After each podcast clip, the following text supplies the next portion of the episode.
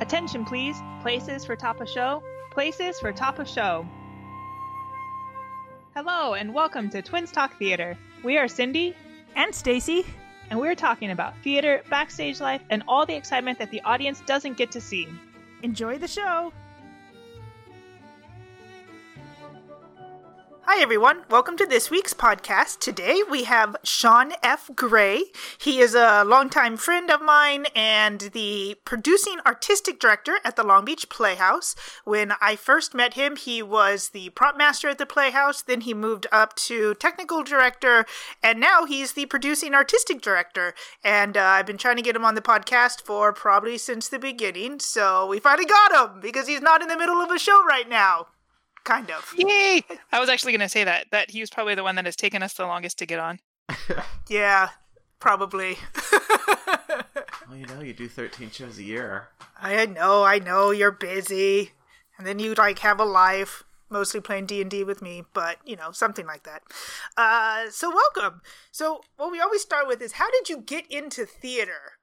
And did you know at some point you wanted to be a producing artistic director? But I guess we can start with how did you get into theater? How did I get into theater? Well, I did a few shows when I was a little kid, but it, um, I would say that I really got into theater when I was in college. I took an acting class at my community college, and from that point on, I've literally been doing theater for the last 20 years. So you started out as an actor? I did like took like acting 101 and then i kept going uh, at our community college orange coast college they had what's called a student repertory company which is the students actually producing their own shows. So we would like put them up we'd direct them we'd act in them. It was like uh we had artistic directors and technical directors and so it was very much like running a theater company and was that for like credit or just? Oh yeah, it was for credit. Oh okay, that's cool. Did did your instructors tell you what all those different positions were, or was it just like how did you guys figure that out? No, they told us. Um, I mean, they were advisors, and also, I literally when I was at Orange Coast College, I did so many shows. Not only the faculty directed shows, but um, shows that I directed little uh, festivals that we would do. They had one acts or ten minute plays, and so I I ran the gamut. I was the technical director at one point. I was the artistic director at one point. I've had to production manage festivals where you have like 10 different shows and you're trying to organize all the directors together. uh, this is like a lot of, it was like, I mean, I took classes there as well, but it was a lot of like, just hands on experience. Hands on experience. And since they had we when I was there, they were doing like a fall semester, a winter session, uh, a spring session, and a summer session. I mean, you could literally do theater wow. all year round.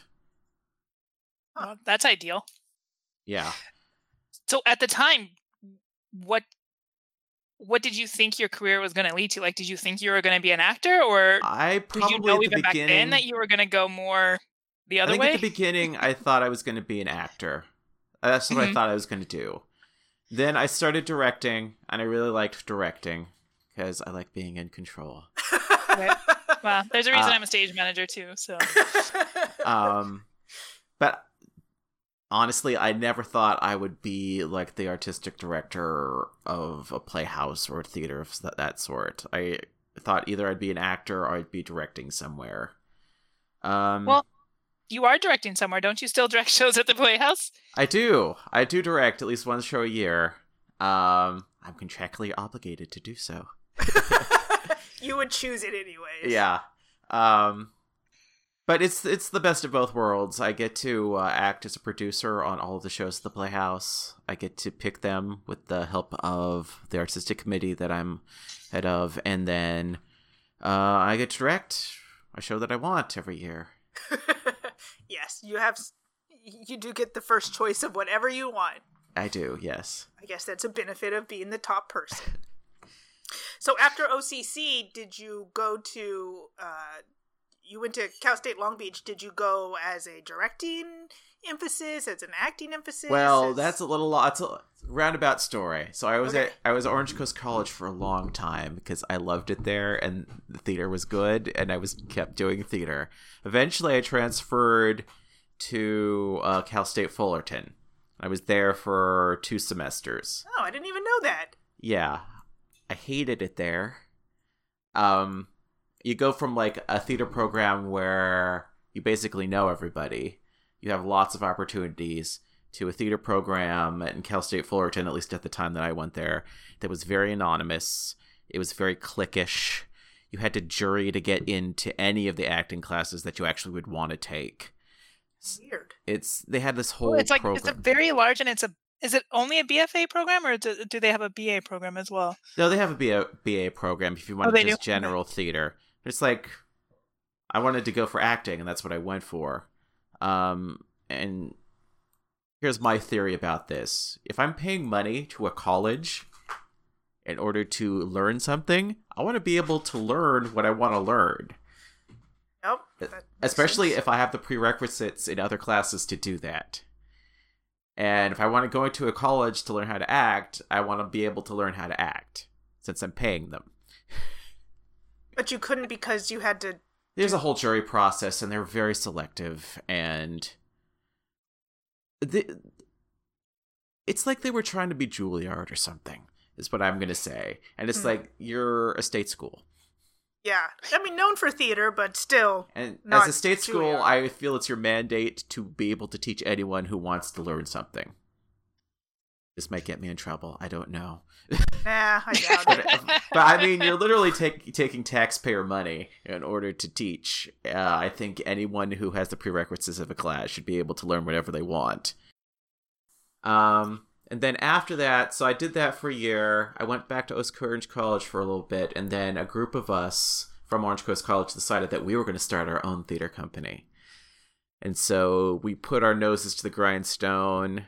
Um, we researched how to become a nonprofit. We went all through that rigmarole. We tried to recru- recruit members, um, and we we were literally doing shows out of um, a L- LGBT uh, youth center at one point in the evenings. Then we also did shows out of our friend's comic book store. Look, you were a nerd back then and you didn't know it. um, it was it was hard because we didn't have our own space and we were trying to do like we were trying to do full seasons and we didn't have a, a full space and everyone was volunteering at that point because you know it's a theater company um And a new one at that. yeah and so we were trying to make a go of it that lasted probably about two to three years That's still pretty good. Two to three years. My first two companies only last. Well, first company only lasted less than a year. hmm Second company lasted a couple years. And so after that, I ended up going actually like, okay, I need to get my degree. So I I transferred over to Cal State Long Beach, and I was there for two years, and I got my uh, BA in theater with an emphasis in acting. Why? Nice. Why Long Beach? Was it close? Did it have the program you wanted? It was close. Um, I'd known some people had that had gone there who suggested it to me, and I'm really glad that I did. I think I went at the time with like the right group of people, the right instructors, the right instructors. It was just an amazing time. I would have to say, like my time at Cal State Long Beach is one of the best times I've ever had in school. nice. That's awesome. Yeah. Yeah. And did you find the Playhouse from there? I did. Like literally, I graduated in 2008.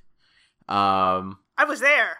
I didn't know you super well. Like Jackie Uh, invited me. I had known that my friend Andrew Vonderschmitt had just gotten the job as the technical director over there. And I was like, I called up Andrew. I was like, Andrew, I'm bored. I need something to do. Do you have anything for me? And he said, We just fired our prop person. You want to come in and do props? And so I went over there, and that's how I got started over at the Playhouse.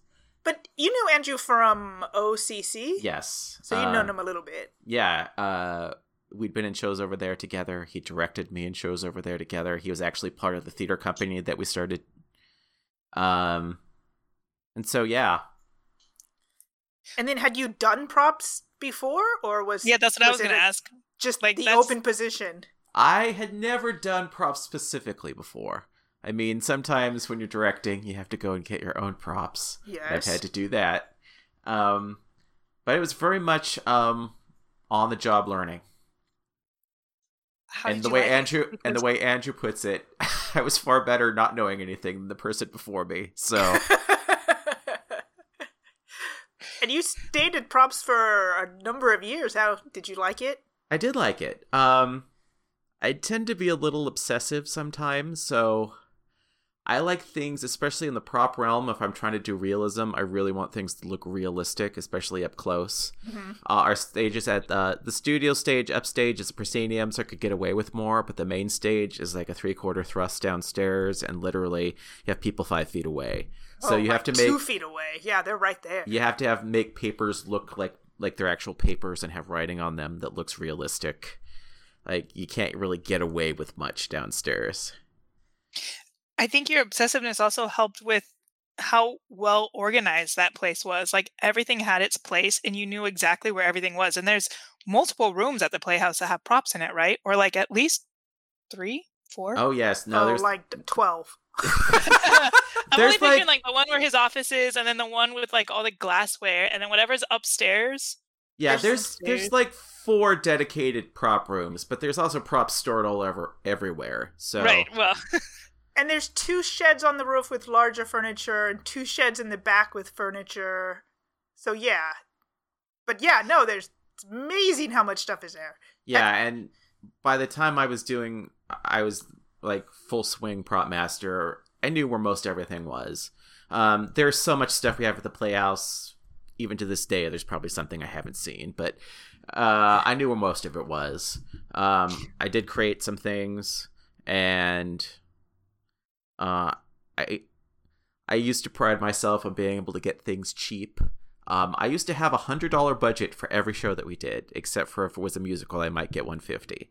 So I was very proud of being able to do thirteen shows a year, each with a hundred dollars. Yeah, and you guys don't just do small little shows. You do musicals and farces and shows with weapons and Yeah. Um. Thankfully, the Playhouse has a large stock, which we were able to draw on, so I could save money. But you know, it's a lot of like going to to uh, the ninety nine cent store and seeing what I can make, and seeing if we have something in stock that I could modify to make it look like what we need it to look like. It was a lot of fun. what So, was your wait, I- favorite prop? I win. What was Yep. the favorite your favorite prop that you created? that I've ever created.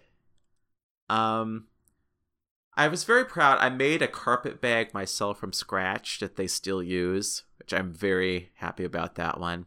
I also happy. Um, I made this. Uh, we did a version of Dracula by Stephen Dietz in which you had to have like an old fashioned blood transfuser.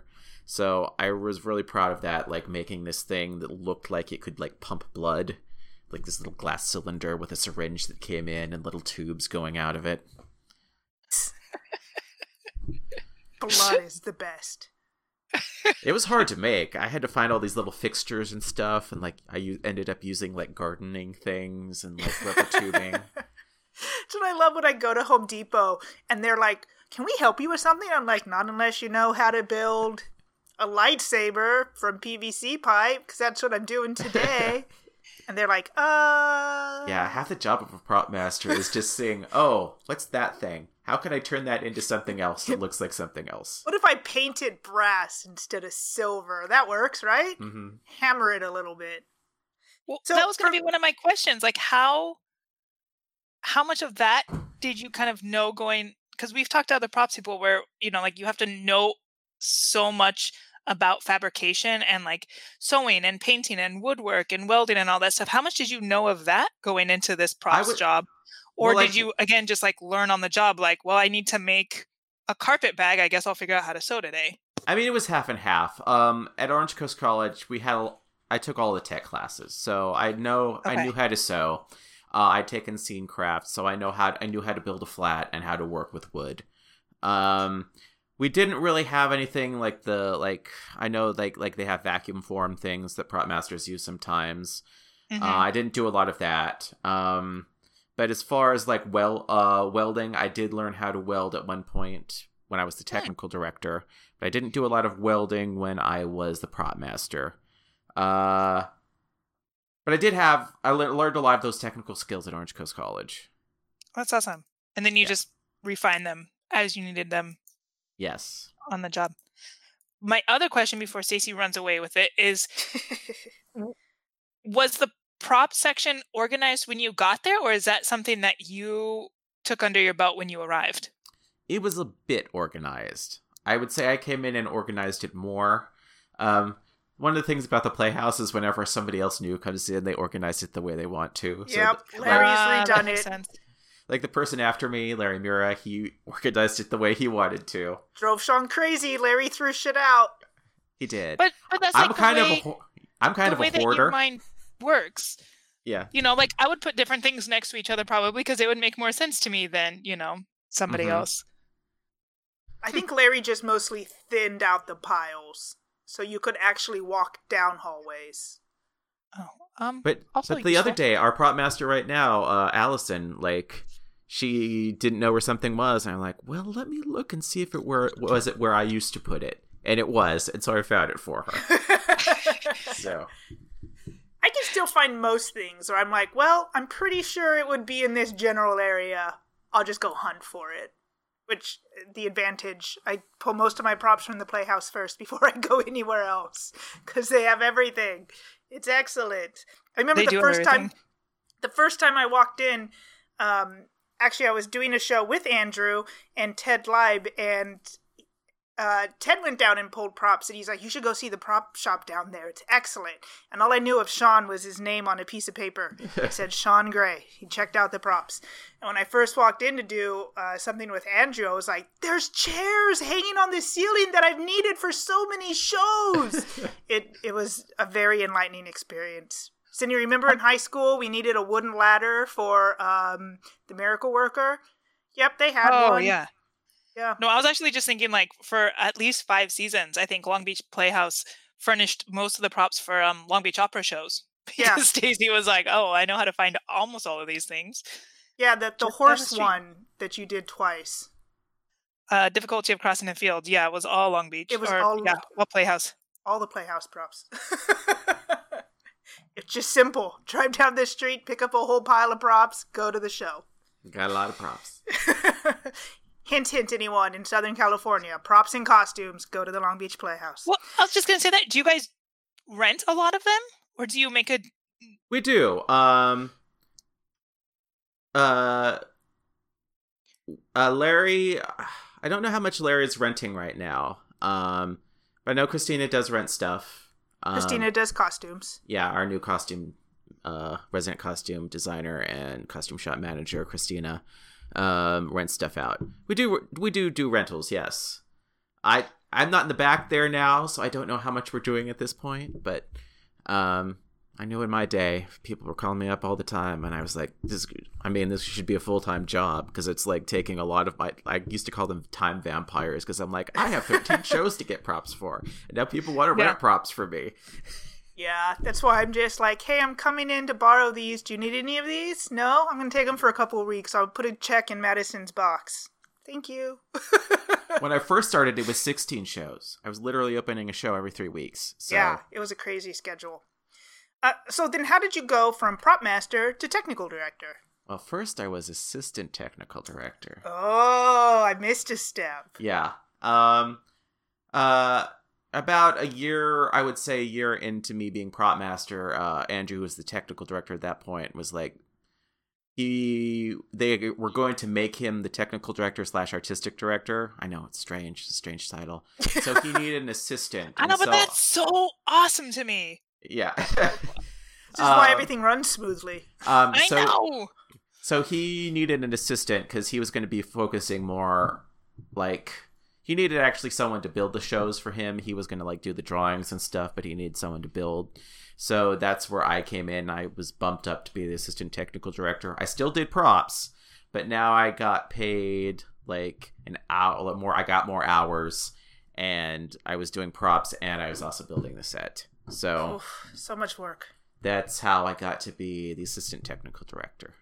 Now, how I became got to be the art technical director in full is that my boss fell off a ladder and injured his foot, his Well. ankle to be specific. Injured is a nice way of saying it. And then there was a long process there where he couldn't. He was in a wheelchair, and then he had to be on a scooter, and whole drama. Eventually, he ended up having that foot or that that leg amputated.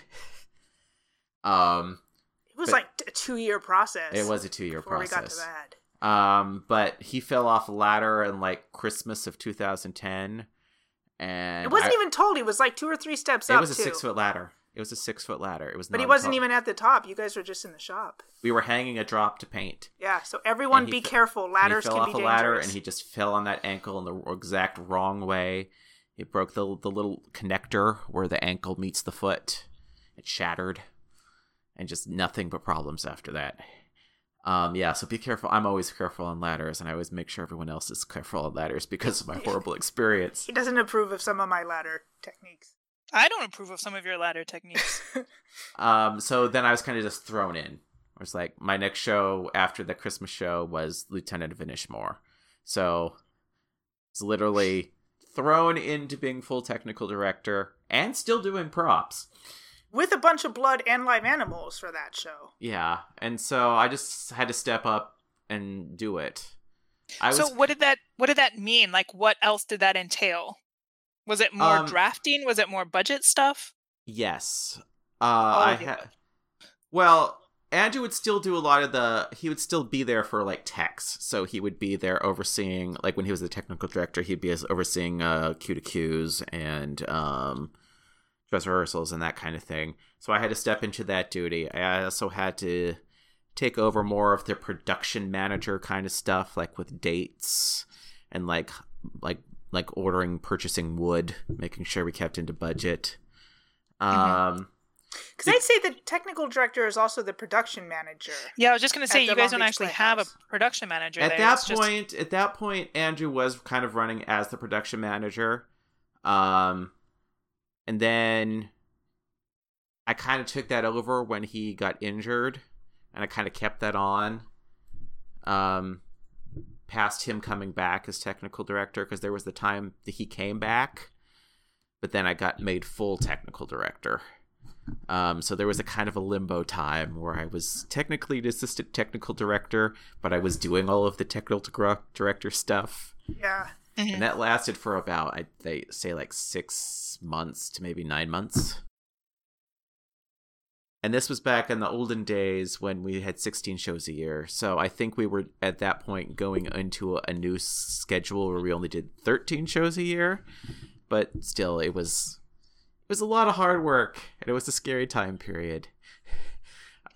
I remember just feeling overwhelmed sometimes. There was one show that I just like curled up under my desk when I got home one night and just started crying because I felt so overwhelmed.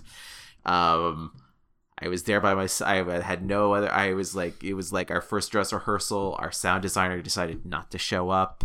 I was dealing with a very difficult director um, who was very nervous that the sound designer didn't show up, and I was just, I, I was like, I was just overwhelmed. But you I think stuck, we've all been to it. there. Yeah, yeah. and not even 10 years ago. Talking just a couple weeks ago. yeah. I was like maybe uh, every other show. But So yeah, so but you know, I got through it. I, I mean, I look back on my days doing that stuff, and I'm like, how did I survive all of the things that I was doing? Yeah. Because, okay, so you've mentioned doing 16 shows and down to 13 shows. How how does that work? You have two spaces. How So does what does the schedule look like for a typical So for the show. now, we have two theaters. We have our main stage theater, which does eight shows, and then our studios theater upstairs that does five shows now. The old days they used to do eight and eight, but we cut the studio upstairs to to only five shows. Um, so the main stage basically runs all year. There's a little gap at Christmas and a little gap in the end of the summer, but for the most part, that the theater's always running. Um, the studio theater starts. Well, we start production. We start pre-production for that in February, and then it goes to mid mid to end of November. Um, so those are just the shows we're producing. We do have a season where we have outside theater groups called the uh, collaborative that that they come in and do their own shows. Um, for the time that the studio that we aren't producing in the studio. Uh, but when we it's still the same when we do now have both theaters running at the same time we are still opening a new show every three weeks um we when andrew was made artistic director he convinced the board to take one weekend out of our runs because we weren't selling. Like we would his, his logic was we weren't selling out shows, so we would still have the same amount of people coming to the show in a five week run instead of a six week run, and then we would use that yeah. extra week to actually like have a load week to like build the sets on the stage and have the actors be able to use the set before going into dress rehearsal because in the old days we used to have a load in and then the first dress rehearsal was the night afterwards yeah we'd load in starting early sunday morning and by yes. monday they were doing dress rehearsals um, which was a killer schedule, and it was not good for the shows either because it's like kittens with wet paws. It's like seeing actors actually adjust to a stage and their own stage and their own set. They need a week of that, and they weren't getting that in the bat in the old days. So Plus, it just made like that load in Sunday. I don't know how many times I was there, like 15 hours, because we didn't have time to do molding the next day. Like, it needed to start being painted the next day. Oh, the stories I hear of like the olden days of when literally everyone was there at 6 a.m. and people weren't leaving until midnight of the Hell Sunday. like, no. Andrew did a smart thing when he changed that schedule, and I think the shows have improved because of it. Yeah, people aren't so exhausted by the time they get to day two of tech. yeah. And you still have the same number of people buying tickets, so it's not like it you've lost any money this way, correct? Um, Hopefully. No, I mean, you know, like all theaters, like the recession hit us. True. So it is yeah. kind of hard to tell. Yeah, but I don't think I don't think it did. I don't think it was detrimental to like audience base or anything. I think they adjusted pretty well. Um, yeah. And I will say, on the positive side, it really did affect the quality of the shows and like the actors' security with what they were doing. Like, is just improved. Also, like the the technical elements have improved as well. Now that you aren't just like throwing up some molding, maybe at five minutes before your first dress rehearsal on a Monday. yeah. Right. Actually, make it look good. Yeah. Uh, so what is a typical schedule for a show? I know they're all overlapping. You're doing like five shows at once, but you guys have a very, and I've talked about it a number of times on the podcast, like it is so well organized and structured and so smooth. What is, what does one show look like in schedule? Glad you asked that question and thank you. Um, we spent Andrew and I spent, and this was his idea too. We spent a lot of time trying to like figure out how we would do the schedule in a way that would make it like a machine. Because if you're doing 13 shows a year and you're opening a new show every, and you guys only have like three full time crew, uh, yeah, technical have, people, yeah, we have to have it like a machine, or else it's not going to work with the amount of people that we have to do it. Um, so a basic show has eight weeks from auditions to opening. So the first week is auditions and the first read through. And then it has a seven week rehearsal period. Four weeks into that, uh, in the fifth week, so four weeks of rehearsal, and then in that fifth week, we have our designer run through and that is non-negotiable. We always have our designer run through on that Monday after the 4-week rehearsal process, and the directors are required to have their shows completely blocked and off book at that point. Um I try to drill that in directors as much as possible for them to be able to get their show in that point because I mean, it's really a boon to them and to their actors. Um you can have your show completely blocked and off book in four weeks. What that means is that every other moment after that point, you're just adding nuance to your show. You're deepening it, you're making it better. You've already got the structure there. You've already got it down. Your designers have see- have seen it three weeks uh, Is it three? No, it's t- it's two weeks. No, it's three weeks from opening. Three weeks from opening. Three yeah. weeks from opening. Two weeks designers from have tech. seen the show completely blocked off book three weeks from opening.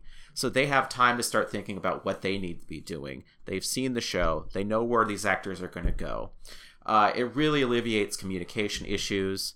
It also, I find, makes the shows better quality because you're not having actors constantly worrying if they're going to be off book by opening night because they've already had had a run through off book three weeks before opening Yes. um, and then we load in uh, a week after our designer run through on a Sunday. Um, that's a pretty simple process. We've gotten it down to literally like we keep the actors there for three hours that day. Uh, the tech people stay longer for a paper tech and to work on the set some more, but usually the technical director isn't there past six.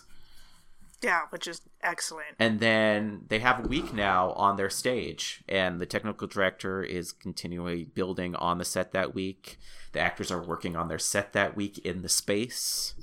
Uh, then, when that week is done, we have a weekend where we do a dry tech where the des- the designers are supposed to have all of their cues already in the boards programmed.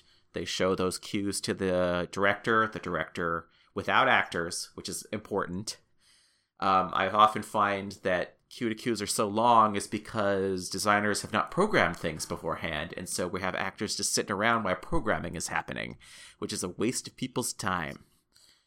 Um, if you have basic looks already at the dry tech that the director has seen and approved, then when you have actors the next day at the cue to cue, all you really need to do is make adjustments to say, oh, that actor is actually moving over there. Let's just add more light over on, over on them instead of building entire cues for that. Um, because I hate long cue to cues. I think they're a waste of time. I think you don't need to have actors sitting around while you're futzing with things that you already should have thought about. Like, you don't need actors there while you're programming and building cues. It's just a waste of their time, uh, and, and not it's not productive. And then so on the day after our dry tech, we have the cue to cue as I was talking about, and then we go into dress rehearsals the next week. Uh, we start with full hair and makeup, full uh, full set, full costumes for lights and sound that first night. Uh, we don't stop unless there's a costume issue or a safety issue. Um, run it like a show, and then we do three nights of dress rehearsals. Um, we add a photo call on the Wednesday night at that last dress rehearsal, and then we have uh, an invited audience the next night for Pay What You Can on a Thursday. Then we have we we're the Playhouse is a little strange in that we don't open on Fridays, we open on Saturdays. So we have a preview on a Friday night, and then we open on a Saturday. Um, and then we have five week runs um, with uh, shows Friday, Saturdays, and Sundays, Sunday matinees. Uh, yes, Steve? yes. I was going to call you Stacy. I know I was. Yeah. um, because this is, I mean, I, I a little bit know the answer to this, but because it's so different than how um opera runs or the way, yeah, yeah, how opera runs. So, can you explain what the days are like? Because I'm used to my we we only get ten days usually to to block an entire opera Uh huh. um, but it's because we're working six hour days and you know we then like load in a show and then anyways it, it's a completely different schedule but the way you describe it and especially when you're talking about having singers on stage and tech but the the tech crew still building the set while singers on stage can you just kind of describe the days because you guys only rehearse in the evenings right so that's why you have such a long process so if you like were to shorten it all, or the number of hours you work is about the same hours that I would do an opera, but it's just elongated a bit, I believe. Is that correct? Mm-hmm. Well, also, um, I think opera is different in that you're also having people that have often played these roles multiple times, right? And so, Uh, I mean, not the operas I do, but they have to come in off Cindy book does already. weird Yeah. stuff. Yeah, they come in off book, um, which is different. Well, we're a community. We're a community theater, so the people that are actors that act at the show are people from the community. They most of them are either students or have day jobs, and so they really have weekends and evenings free. Um, so we can't rehearse during the day.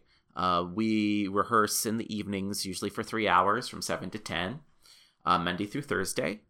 Um, so people can come after work. And then we directors will usually have a weekend rehearsal, either on a Saturday during the day or a Sunday evening. Um, and with straight shows, um, process is that long because obviously we're only doing it three hours a day. It's Yeah. not like uh, it's not like we're doing a six hour block of time.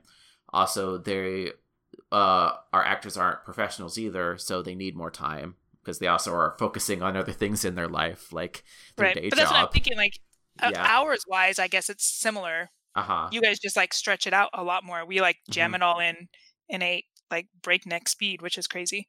Yeah, yeah. I, I I think it's good, especially since people have other lives that they're leading, and and this is like what they're doing to like feed their artistic need, or they're doing Mhm. it as a hobby, but or a creative outlet. Uh, which I'm proud that as a community theater we can do that for them.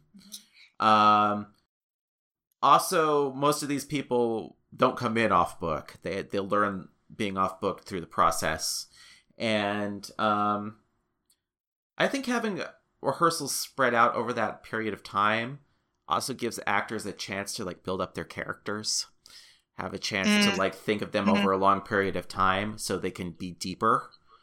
Mhm. Um, I think it's just a matter of like, I'm sure the people in your operas are just dedicated to the opera. That's what they're there there for the ten days that they're there. Well, also, Cindy's uh, the opera people are paid. All Uh-huh. of the actors at the Playhouse are volunteer, right? Yeah, because it's a community playhouse, um, community theater. They're, they're they have day jobs, so they come and we offer this service for them, so they can come and do a show and they don't have to pay for it. Yeah, which is different than so many places in LA where you have to pay to be part of a company. Yeah.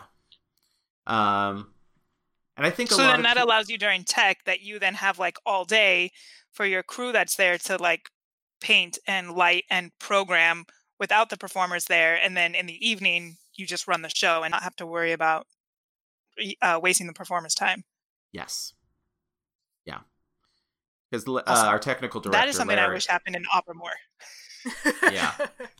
I can't imagine trying to paint and do a set while you have people on stage rehearsing. That sounds horrible. Yeah. it's more the lights and the sound that are an issue but wet paint, whatever. yeah Oh my, I can only imagine actors in wet paint. Walking under ladders, messing up sounding and light stuff. yeah well yeah But then before you even get to rehearsal, there's a schedule of production meetings and all. What do those look like? Yeah, before auditions, we usually have two production meetings, a concept meeting and a production meeting. Um, concept meeting, uh, we really started to institute because Andrew started this and I agreed with him as I became artistic director that we wanted to just not just stage shows. There can be a tendency in community theater to just like, like here here's the script here's the set in the back of the script here just give me this and Yeah. i'm just going to stage the show like it is in the script with the blocking exactly like it is and it's like there's a difference between directing a show and staging a show. A director has a vision for a show. They have a thing they have a message they want to say with the show. Um they're trying to tell a story in a specific way. And that requires a vision that requires a concept. As opposed to just staging a show i mean it's not really a lot of thought required in that. I mean there's a lot of work in that but you aren't trying to to have a you aren't trying to really say something when you stage a show as opposed to when you have a concept and a vision for it so we started instituting the concept meetings especially for shows that could have many multiple approaches to them uh, usually, our studio shows is where this is really valuable because we try to think outside the box with our studio shows and do different things with them. Um, like recently, in the past couple seasons, we did an importance of being earnest upstairs that was all female. All the parts were played by women. Um, and we just got done with a concept meeting and a production meeting for our upcoming production of Hair. And the director really wanted to wants to lean in a specific way with that. So he needs a meeting to tell us that so his designers can get enthusiastic about the concept and then go off and start doing their designs. And then we have a production meeting with the designers come back with their design ideas and show the director and they talk more about like design like taking from what the director's concept to actually making it practical. And like we figure out what we can do. And our production meetings, we set our budgets at that point um, I or the technical director will say, yes, let's try to do that. Or no, that's not in the budget. no. um, so uh, we find that that's that's the way we can do it. I know some places they try to have production meetings every week because I have a limited staff um, who is always doing a show. We can't do a production meeting every week because that would just kill them. So we communicate regularly through stage manager reports.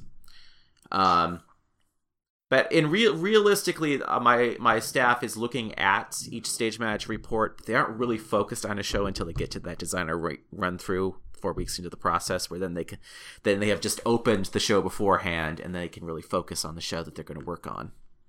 Because at any point, like say Christina in costume she's in what pre-production for two shows, rehearsal for one show, probably tech for a show, and then cleaning up from another show. There's like five shows that are always. Yeah, I would say that myself and the staff at the Playhouse usually have at least five shows going into our brains at one time. Yeah, that's way too. Look at Cindy looks confused. No, I was just thinking. I was thinking about something that he said like two minutes ago. no, what I was thinking is because I just had this discussion with a costume a costume designer that I worked with. You said set the you said set the budget during that second production meeting, but do you mean like you, you must already have a budget set? Is that when you tell the designers what their budget is, or is that when you sit down and practically go through with the designers and say this will work in the budget, or what do you mean exactly by? by so we have word? obviously we have a set budget for the year, like for yeah. all of the shows we're planning to do that season. Um, and then at that point, Larry, our technical director, will assign budgets for the set and for lights and other things like that. And Christina will set her, who's the costume designer, will set her own budget, taking from their knowledge of what we usually spend per show for a specific show and what she what they have as a yearly budget. Usually our budgets are pretty much the same for each show, unless it's a bigger show, then we might allocate some more money to a specific thing. But they usually mm-hmm. keep them the same. Um, and I'll let you in a little secret: our budgets are low. Yeah, they they are, but that's why it's great that there's such a stock. Like, uh-huh. if I want to build an entire show out of flats and platforms, most of that's already there.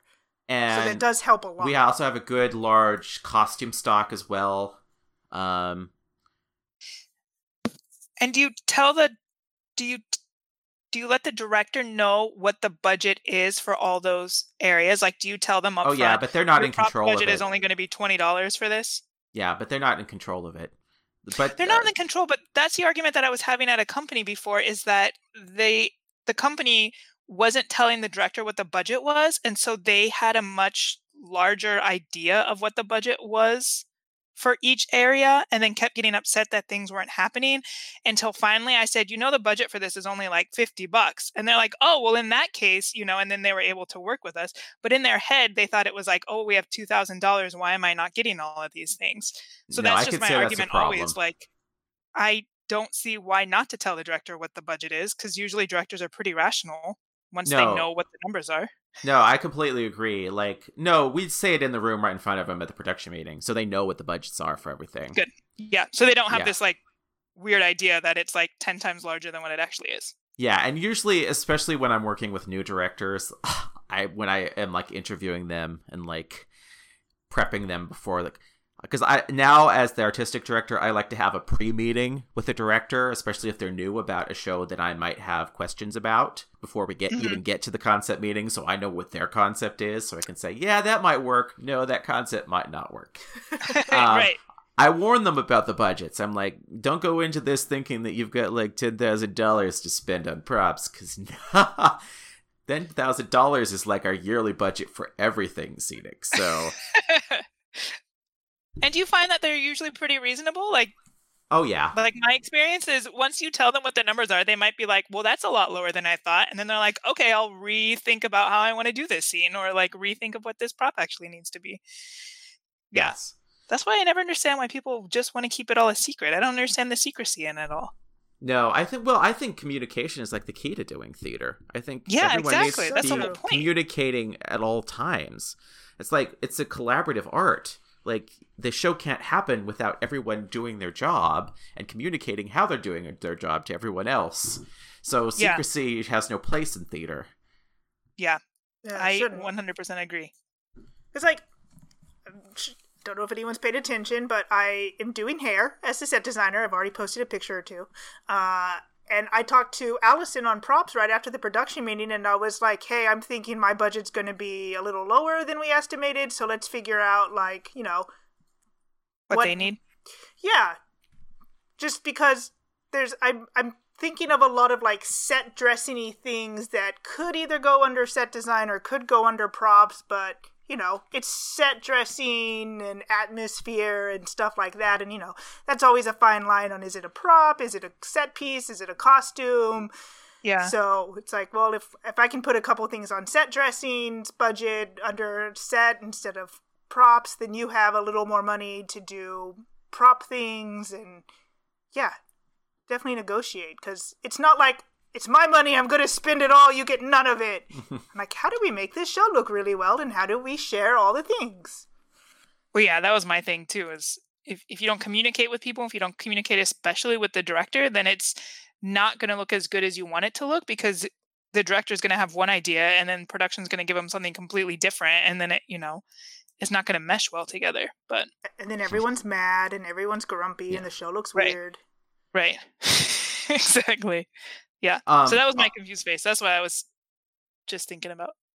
Yeah, and I think this also goes back to the way that I like to work with directors at the Playhouse. Um, I know a lot of people like at our level that are doing like shows in like uh, storefront theaters or community theaters or like other smaller theaters. A lot of those directors are used to having to do everything for themselves, like they're having to pull their own Right. props or like build Mhm. their own sets and that kind of thing. Hmm Since we do have a full time staff at the Playhouse, I mean, we don't have a lot of them, but we do have a full time staff. I like our directors to know that they just have to come in and direct a show. They don't have to worry about like building their set or like pulling their own props. They need to rely on like working with a team and working with their designers to create their vision. Um, that's also what I view my job as a producer, like because I I view myself as the producer of every show is to like facilitate what the director wants within reason of what we have with our limited time and resources. So, um, I think I I've been pretty good at communicating to our directors that we'll give you what you want within what we can reasonably afford and the limitations on our time and labor.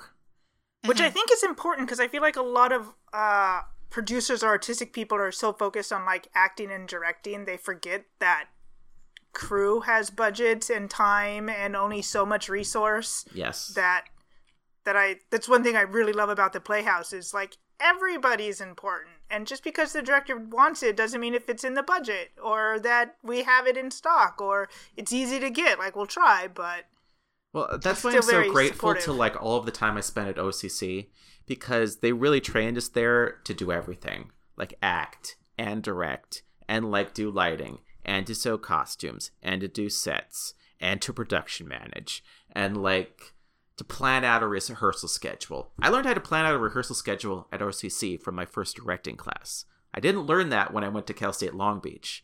There was no like practical organization of how to actually be a director in my directing class. that's And- how I felt about college too. All of my practical knowledge in college came from the TD being like, Mhm. "Here's a light plot.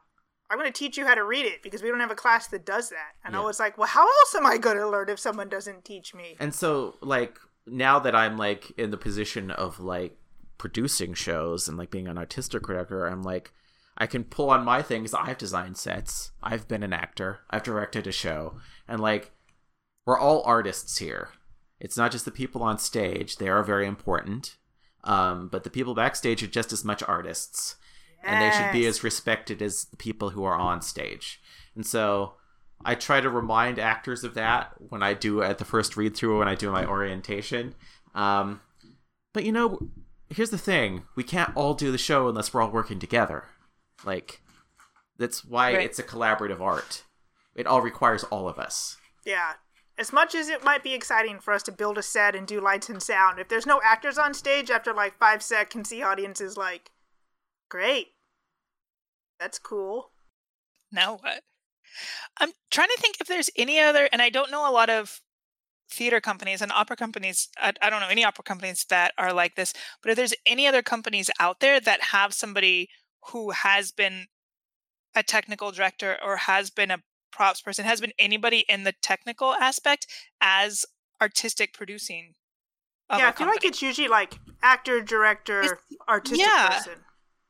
And in I my don't- field, it's usually like a, a, a singer or a, a pianist or yeah, somebody in the music field, and it then makes it a little bit challenging from the production side. But I'm just wondering how many other companies out there that have somebody running a company that's from the tech area.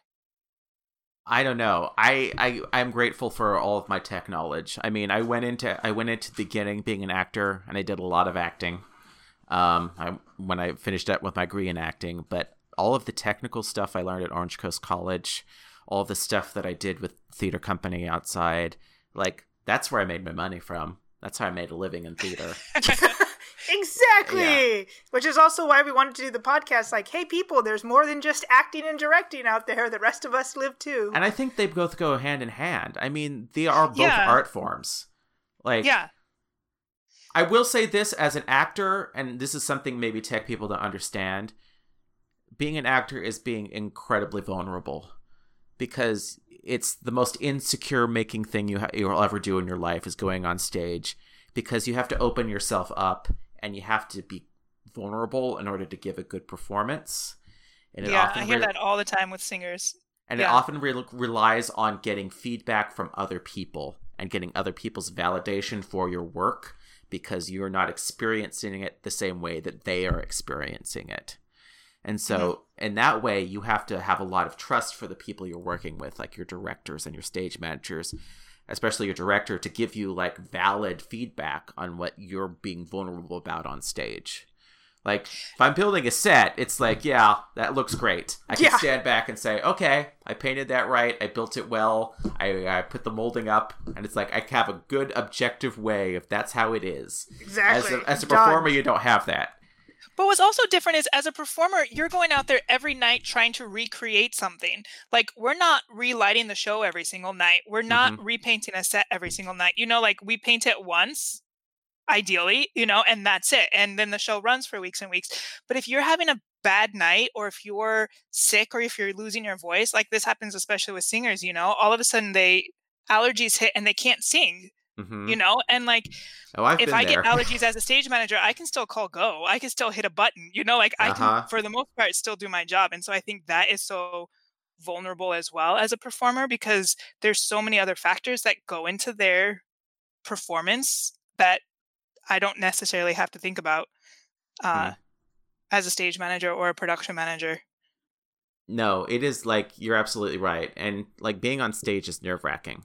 Like the last show that I did like four years ago, Bat Boy, I have never been as insecure as I was go- doing that show, and there were a lot of issues with that show. I had some issues with the te- with the musical director, but I just never felt secure when ever going on stage when I was what I was doing. And I was like, for a long like for a long time for the last four years, I haven't performed anything since that point because Yeah, you have it. um, because I just it's so it makes you so insecure going up there. It's like uh and I understand why people like who are actors go into directing because they don't want to perform anymore. Um um but you know, as a director, I have a lot of respect for actors. I mean, because I've done it and just what they're willing to do and go out and do because I mean, they can also drive you crazy. Because as I say, acting takes 90% of your brain, and so there's little left for anything else. Yeah, Sean had to explain it to me when I'm like, I don't get it. How come an actor can stand on stage, the set falls down, and they didn't see it? How did they not see it? He's like, because they're acting. That's all they're thinking This about. acting literally takes ninety percent of your brain. I'm like, but a I mean- set fell down. Nope. But the I we we said that a lot this summer too, it, and it's not just like them on stage. But there was a point during the summer, you know, because I lived with eighty people that were all performers, and I was like the only one that wasn't a performer. But I would get calls in the middle of the night to be like, the vacuum cleaner doesn't work, and I'd be like. "Well, What do you want me to do about that? Like, why am why am I the person that you're called about the vacuum cleaner? Or somebody else was like, "So I'm leaving for the for the summer and I don't know what to do with my hair dryer." And I was like, "Um, also not my problem. But you know, just all of a sudden, like their brains just stopped working. And I was like, and even the person I was living with, they're like, why are they asking you these questions? And I was like, I I have no idea because I'm a stage manager. And they're like, well, I don't know what to do. So I guess I'll ask the stage manager about it. But yeah, their brains just completely full of performing things. And so they don't think about any and I love all these people so much. And like that's why I laugh about it because mm-hmm. obviously I helped them all. But I was just like, I don't know what to do with your hair dryer. Donate it to somebody. I don't know. Pack it, put it in your suitcase. Put it in your suitcase. Like, I don't know. What do you how much do room does a hair dryer take? I don't know. It was a very it was very funny the last couple of days, but yeah. But I, I, I before before I got on that weird story, uh, I want to say I think that's something that I love about Sean, but also like the way the Playhouse works is again you're one of the few people I know that have that experience in every single area. Like you're not just coming from a tech background. Whereas if I were to become artistic director, like I don't perform, I never have performed. I mean, you know, I like did one show in high school. You know, and so as much as I appreciate performers and I try to empathize with them, I don't have that knowledge and experience or that background to really know what it is to be a performer, you know? So I would totally go at being an artistic director from a different viewpoint because I don't have that. And you're one of the very few people I know that like literally has experience in every single one of these areas. You know that a flat is four by eight. Don't make it four and a half feet by eight feet. That just doesn't make any Right. logical sense. Also, also Yes. problem. yes, because Right. luan comes in four by eight. Yes, but so many people don't get that. I'm always like, no. well, I once had a scenic designer. Was at Cal State Fullerton when I was taking scenic design over there, and I used to argue with her because I'd come from Orange Coast College where we actually built stuff, and like Yeah, like practical. like the scenic designer over there was actually also the technical director, so he would encourage you to build things like to design things that you might actually build. yes. I used to Mhm. argue with her all the time because it's like, you are just like pure design. You took no idea of like if this could actually be built or not. yeah. hmm If I- it's safe, if it does anything. And I'm like, I used to argue with her over this. I'm like, but the dimensions of a piece of plywood are eight by four, so I'm going to make this this platform in a reasonable way that someone would build. And I'm not going to put like like four feet three and a half inches on that platform. yeah, I'm like, nope. You need four that feet. extra three and a half inches? No, you don't. Exactly. no, you don't. You so do not. I'm Um, just gonna cut that down to four feet right there. But I, I think I think everyone in theater, I mean, if especially if they want it to be their life, like if it's going to be their life, they need to know a little bit about something of everything. I think Mhm. it just gives you knowledge of what other people are dealing with. Mhm. and uh, how to communicate with them. Yeah, like I- that's Are there a I'm- lot of people at the Playhouse that are like that? I mean, I only know Madison, who obviously has experience as a performer and uh, stage manager, and then Larry and Fee, who they all seem to have experience in almost every different field. Yeah, I mean, well, also the Playhouse is like you hit the ground running and you learn, learn, learn. Because like, Yeah. Like if you're not because you got because it's got to be done. It's like you got to do it. Like Yeah. I know that's how I learned how to weld. It's like I didn't know how to weld before I had to like weld a set for Spring Awakening, my own show I was directing. So I Eh, learned how to weld a set in that one.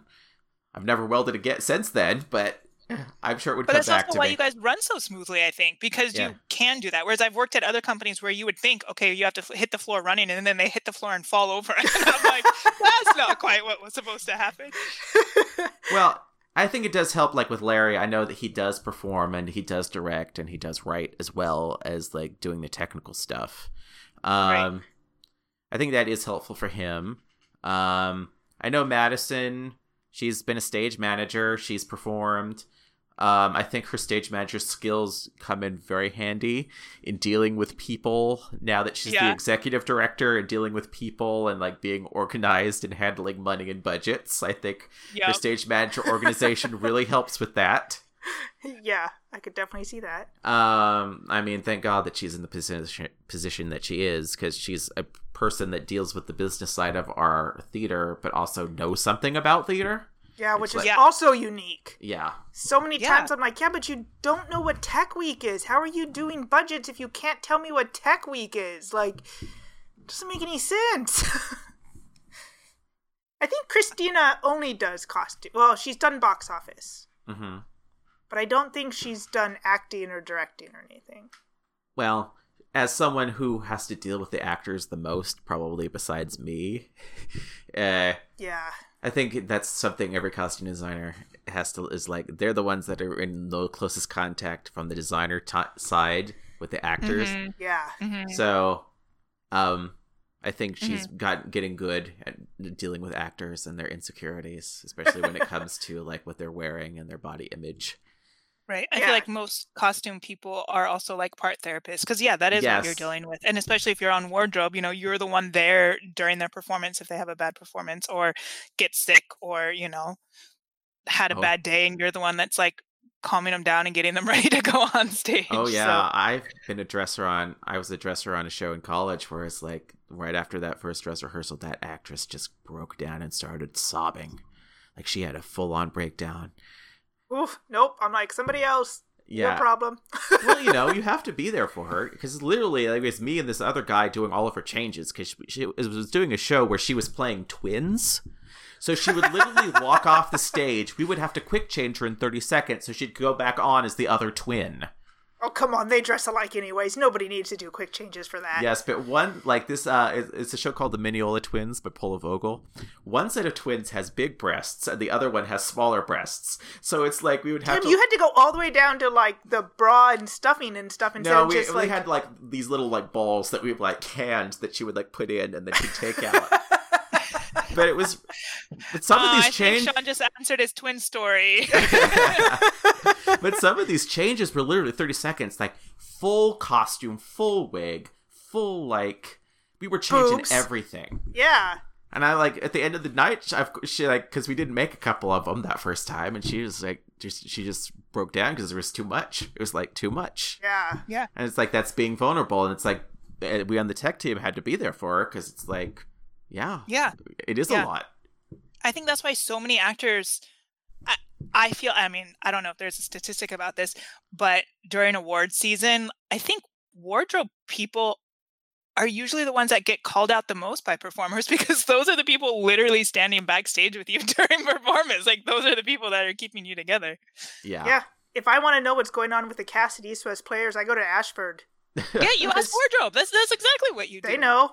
Because they, They know, know what socks you're wearing. They know what you left at home today. They know what your quick changes are. They know if you're pissed off. They know everything. Yeah, totally. So she could just do. She could do wardrobe. She she's got it covered. It's fine. Yeah. Great. Okay. We're getting the five minute text from Kai. I had all kinds of other like directory questions to ask you, but then so many other Well, things. See? Podcast now we're just gonna have to wait part two more years to get Sean on again. Two more years. Yeah. Part two of Sean. oh my god have you been doing it for two years at this point Uh, Almost. at least a we year started and in like half. September. Yeah. right? It- That's Yeah, how was in- long I've been being like, Sean, you want to be on a podcast? my god i just realized today with madison that in august uh, it's going to be my 11th year at the playhouse Yeah, because it's about my 11th year. I started right after you. I've been No, in New York City know eleven years. Last week.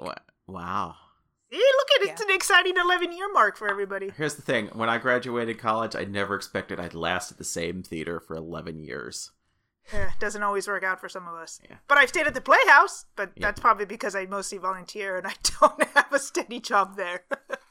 Yeah, but this is like, a, I mean, for the whole point of not the whole point, but the point of our podcast being like, you can do this. Like, I just want to point out that like you can work at a community theater and be there for 11 years and make a living and do stuff that you love enough to stay there for 11 years. I just Mhm. think that's awesome.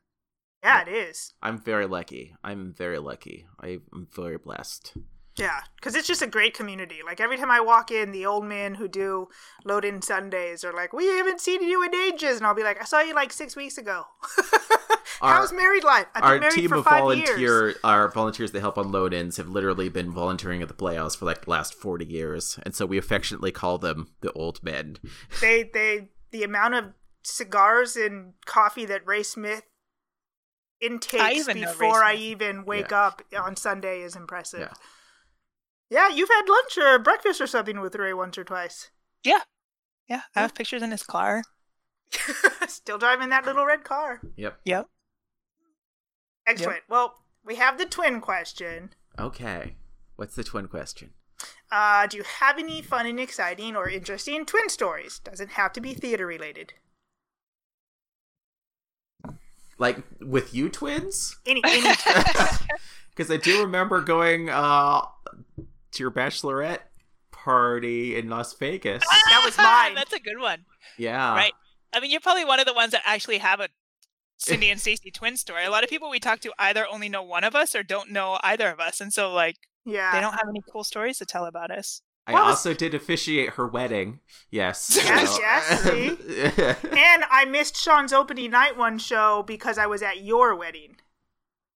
what Oh, show it was was that opening night. Dog sees God. Oh the one you designed so Yeah. yes. And I was like, God damn it, Sean. Why did you have to choose this direct period? Opening night was the same night as Twins' wedding. well you know I actually saw that show. Ah. For your honeymoon? Yeah. Um. Yeah. Probably. yeah, probably a couple That days after your when wedding. was. When you were still in California. Yeah, I was asking Sean the other day if he remembers meeting you. You asked who? I, I don't remember exactly when I met Cindy. Yeah. I don't remember either. Uh, well, I first like, I first came to the Playhouse during Akhenaten, which was 2010. Okay. Was it 2010? I think it would be like February of 2010. Um, and I think that was the first time that Stacy brought me to the Playhouse. And for a while, like while I was doing Akhenaten at Long Beach Opera, no, no, no, Nixon. I think it was Akhenaten was Nixon. 2011.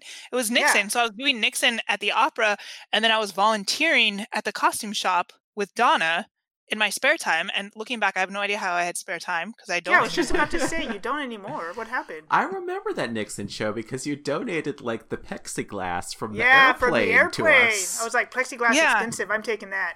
yeah. So I'm assuming that would be like the first time that I met you because that's the first time that I remember going to the Playhouse and like volunteering, and I was there a couple times a week for a few weeks, and it must have been then. Okay. And yeah, uh, that was 2000. I want to say it was 2010 Okay. because Sean I got probably married walked by in suspiciously. 2011. So You hadn't been there for two 2000 years, so Sean couldn't talk to you yet. or maybe it was 2009. No, no, no, I don't think he did. No, it was too early for Sean to actually talk to me. But I may have I may have thought you were like uh, Stacy at one point. Probably. yeah, probably. Because I would just drive over there and just like go straight upstairs and work with Donna, and then you know, yeah. And I've had keys for years, so you might have even had my keys. You probably had my car. No, you had Nathan's car at the time. I had cousin. Nathan's car at the time. Yeah, No, Stacy and I had gone through the Trial of Fire by Frankenstein in Love, like Uh-huh. in 2009. That's when I knew Sean was wanted to be my friend. yes. It takes, especially back then, it took me a long time to warm up to people. You're much faster now. Yes. Yeah. But when you Yeah, ate food off of my plate, I was like, years. we're friends. one No. year instead of two years. No, man, he's really fast. You should see him socializing at opening nights. It's impressive. I just stand back with Kai and be like, look at Sean, I'm so proud. Yeah, now I have a position where I actually have to like schmooze people, so. you have to. Yeah, Yeah. Well, he's wearing a tie and fancy shoes, so hmm I'm still in paint clothes. So Yeah, but that's one, one other job I've had to adapt to. so true. What'd you say, Twin? I said it's 11 years. He's worked his way up. Yeah, you think I'd figure that out, but nope, still painting walls. Yeah, you haven't worked But your way up. You're still doing the same thing you were doing. you doing love 11 years ago. painting wells, though. I do. It's so nice when the walls are smooth and clean. Oh, it's I great. hate painting. I'm so messy at it. Yeah, yeah, you're not allowed to paint. okay, we're past one hour, so thank you, Sean. Thank you, We'll guys. look forward to number two when Thanks, we ask you Sean. about directing questions. okay, bye bye, Twin. Bye, Okay, twin. bye. Thank you for listening to today's podcast. For more, visit our website at twinstalktheater.podbean.com and subscribe on iTunes or Google Play Music. You can also interact with us on Facebook or Instagram at Twinstalk Theater. Title music, Danse Macabre, is provided by Kevin MacLeod of Incompetech.com under Creative Commons License oh. 3.0.